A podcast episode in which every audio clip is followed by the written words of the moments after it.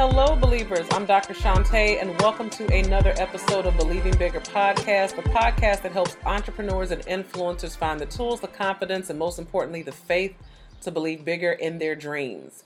If you're thinking, ooh, she sounds a little congested, you are right. I do sound congested because I am congested.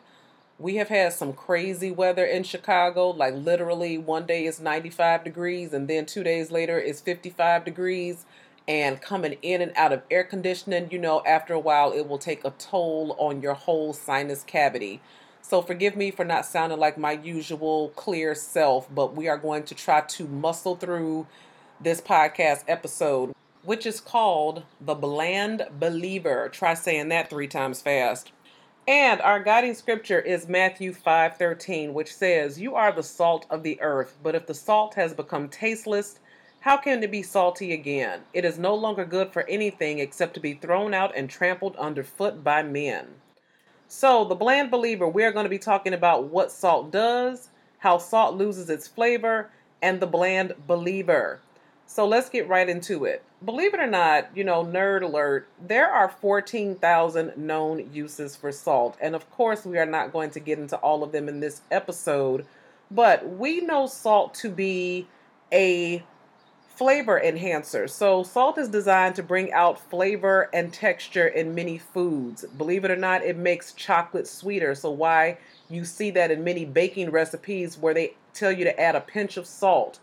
It is a preservative. So, before we have modern refrigeration, salt was used as a preserver of certain meats. So, you see things that are salt cured, cured pork or things that were preserved in salt in order to keep them from going bad.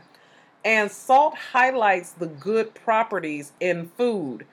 Jesus said that believers are the salt of the earth. So, why does Jesus call us salt? Essentially, Jesus sees us as Christian preservatives. So, because salt has the characteristic of slowing down decay, then Jesus has tasked each believer to slow down the decay of this world. And so we know that there is a cancer that is growing and manifesting in everywhere from government to our local schoolhouse. And it is our job to slow down the decay of this world, which we see growing ever more corrupt. It is our job to slow down the spiritual decay of our brothers and sisters by reminding them of the truth of God's word and his power. Salt is also a flavor enhancer. And so, as believers, it's our job to enhance the lives of others to invite their better qualities and to encourage the best in people. And so some of us have people in, in our lives where we can either think right now or think back to a time where there were people who brought out the best in us, who encouraged our better qualities, who looked beyond our faults and our shortcomings and saw our potential and encouraged us to live up to that potential. But we also have people that have brought out the worst in us. And so Jesus has tasked us to bring out the best in people, to be the former, to be the light that draws out the finer qualities in people, to look beyond their faults and their shortcomings and encourage them to live up to their potential.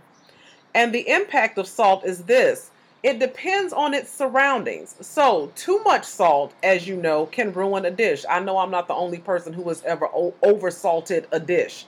But there are also instances where the presence of salt seems non existent. Okay, you know, we always joke about like the potato salad, right? Why you can't eat, every, eat everybody's potato salad because if you don't have that proper amount of seasonings, you know, that little extra sprinkle of paprika, you know, it's not going to be the same. And so Jesus said if salt loses its saltiness, i.e., its impact, then it is good for nothing to, but to be thrown out and trampled under the foot. Which begs the question how can believers lose their saltiness? So, this is how salt loses its flavor. The number one way that salt loses its flavor is dilution, okay, when salt becomes diluted. So, the thing is, the chemical properties of salt never change. Salt is salt, is salt, is salt. But it can become tasteless if it is in an environment where it becomes diluted. So, for example, you can absolutely taste a teaspoon of salt in a teaspoon of water. In fact, it would be too salty. But if you take that same teaspoon of salt and put it in 10 gallons of water, it is much harder to detect. And so 1 John 2 15 through 17 says this Do not love the world or anything in the world. If anyone loves the world, the love of the Father is not in them. For everything in the world, the lust of the flesh, the lust of the eyes, and the pride of life comes from not the Father, but the world. The world and its desires pass away, but whoever does the will of God lives forever. And so, one of the ways that believers lose their salt is, is by becoming too worldly. When Peter says that, you know, believers are a royal priesthood, a chosen race of peculiar people, when it becomes too difficult to discern our peculiarity from the rest of the world, we can begin to lose our salt. And so, for those of us that are influencers and platform builders and, and business owners, when our platform resembles conformity rather than transformational thinking and being, then our salt begins to lose its savor and its impact. Or when our brand is indistinguishable from popular culture, then our salt begins to lose its impact because if if we look basically like the world or if we are conforming to every trend every fad if we are becoming impacted by the cancer that grows the cancer of hatred or the cancer of worldly thinking and chasing money and and idolizing and glorifying things that are in opposition to what God's word says then we begin to lose our flavor. Which brings us to the bland believer so I use this scripture all the time in this podcast, but it's really appropriate here. And it's Proverbs 14 12. And it says, There is a way that seems right to a man, but its end is the way to death. And so I did a um just a, a cursory glance over the most popular Instagram profiles. And so of course you have things that are like fitness profiles. So you know the the United States, more so than any country I can think of, is obsessed with the human body. We glorify human bodies and and six pack abs and those types of things. We we are in love with the human body. And so the Instagram profiles that tend to have the most followers or the most likes, for example, um, are ones that usually have a good deal of nudity. And in a 2015 article in Harper's Bazaar, the title of the article was The Trick to Gaining More Instagram Followers. And they said that the trick to gaining more followers was nudity. But at what price? You know, yes, Christians are sexual and sensual beings. God absolutely designed us that way. But there's definitely a line that once believers cross it, once believers of influence cross it, it makes it harder for us to be effective as a faith based influencer. And so you have to know what that line is, you know. And this is something that Erica Campbell has talked about quite a bit. You know, she's a curvy woman. And for a long time, you know, her body was an object of, of shame and ridicule by people in the church because, I mean, you can't really hide your curves. Your curves are your curves. But she was always self conscious about the things that she wore because people have an idea about, you know, how a Christian is supposed to look and how a Christian is supposed to dress. And when you become highly visible, people begin to scrutinize, you know, things that that you wear and things that you put out in public. And so nudity is one of those things that can compromise a believer's platform. Another thing that can compromise a believer's platform is gossip, you know, spilling the hot tea.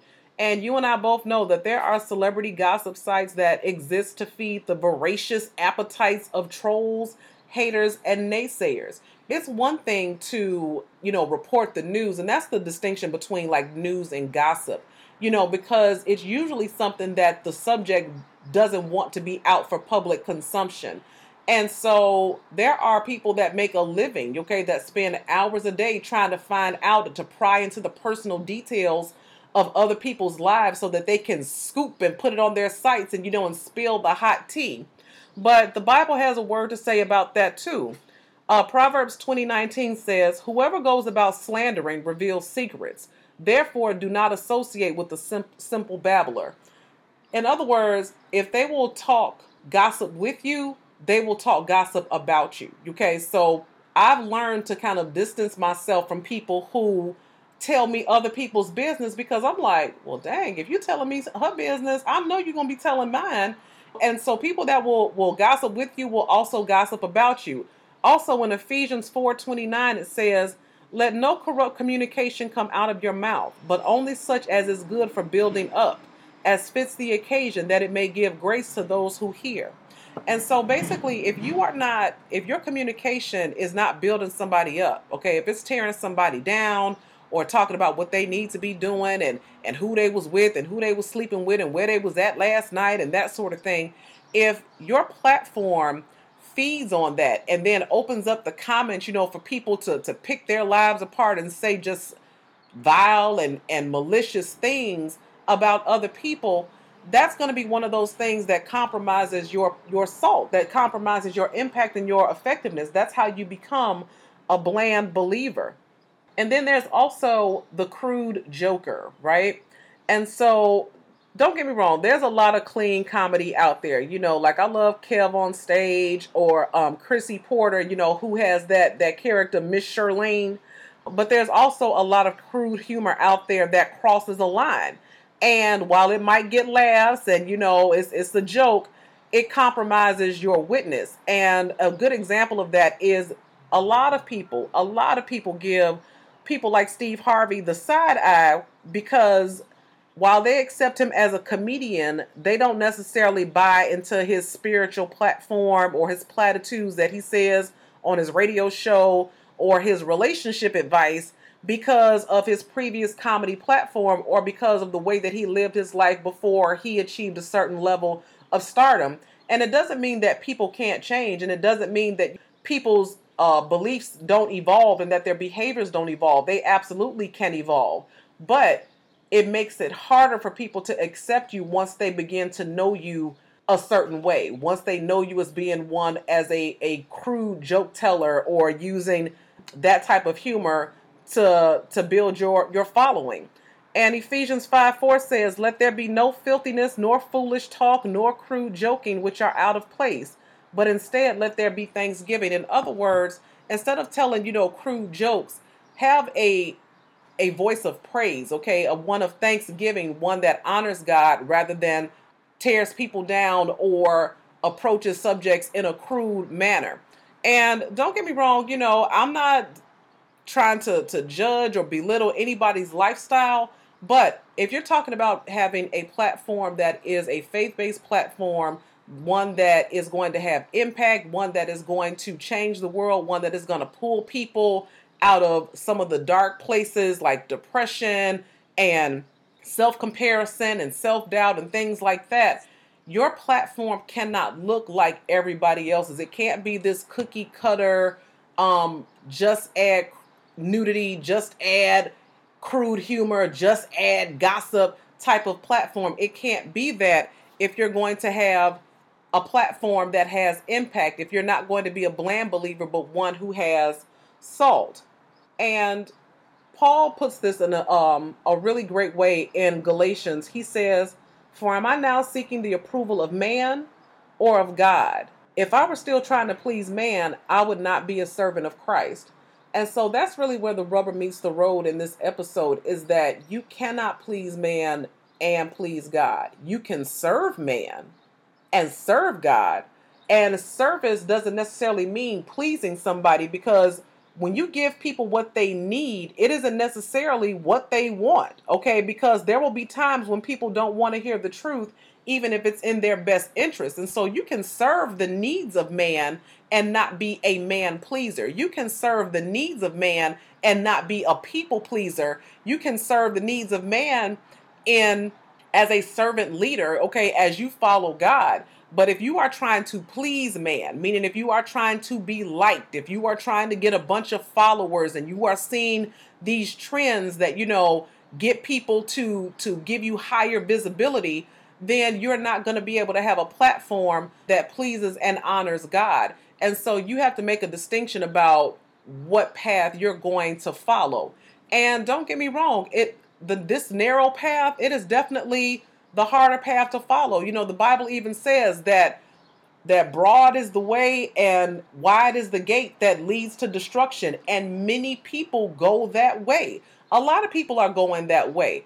He says, but but narrow is the way and narrow is the gate that leads to righteousness and there are few that find it because in the earthly realm, it's hard not to want the things that the that the world tells you you should have. You know, so if you are trying to be an influencer, you want to have a lot of followers.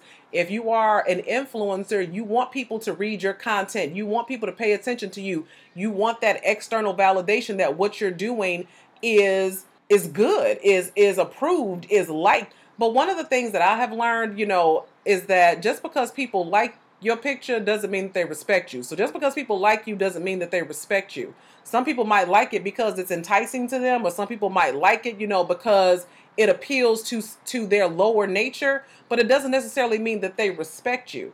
And so you have to make a distinction between whether or not you want a platform of likers or people that actually respect you, that listen to what you have to say, that people that actually buy into what your platform stands for. And if you start to dilute it with some of these trends, then it can become harder and harder to have that sort of impact. So that is our episode. I know it is short and sweet, but as I said, I am so congested. And so on our next episode, where I hope to be 100% better, we will be back to our regularly scheduled program. So, if you have any questions, comments, takeaways, hit me up at Dr. Shante Says on Twitter, on Instagram, and I will see you next time.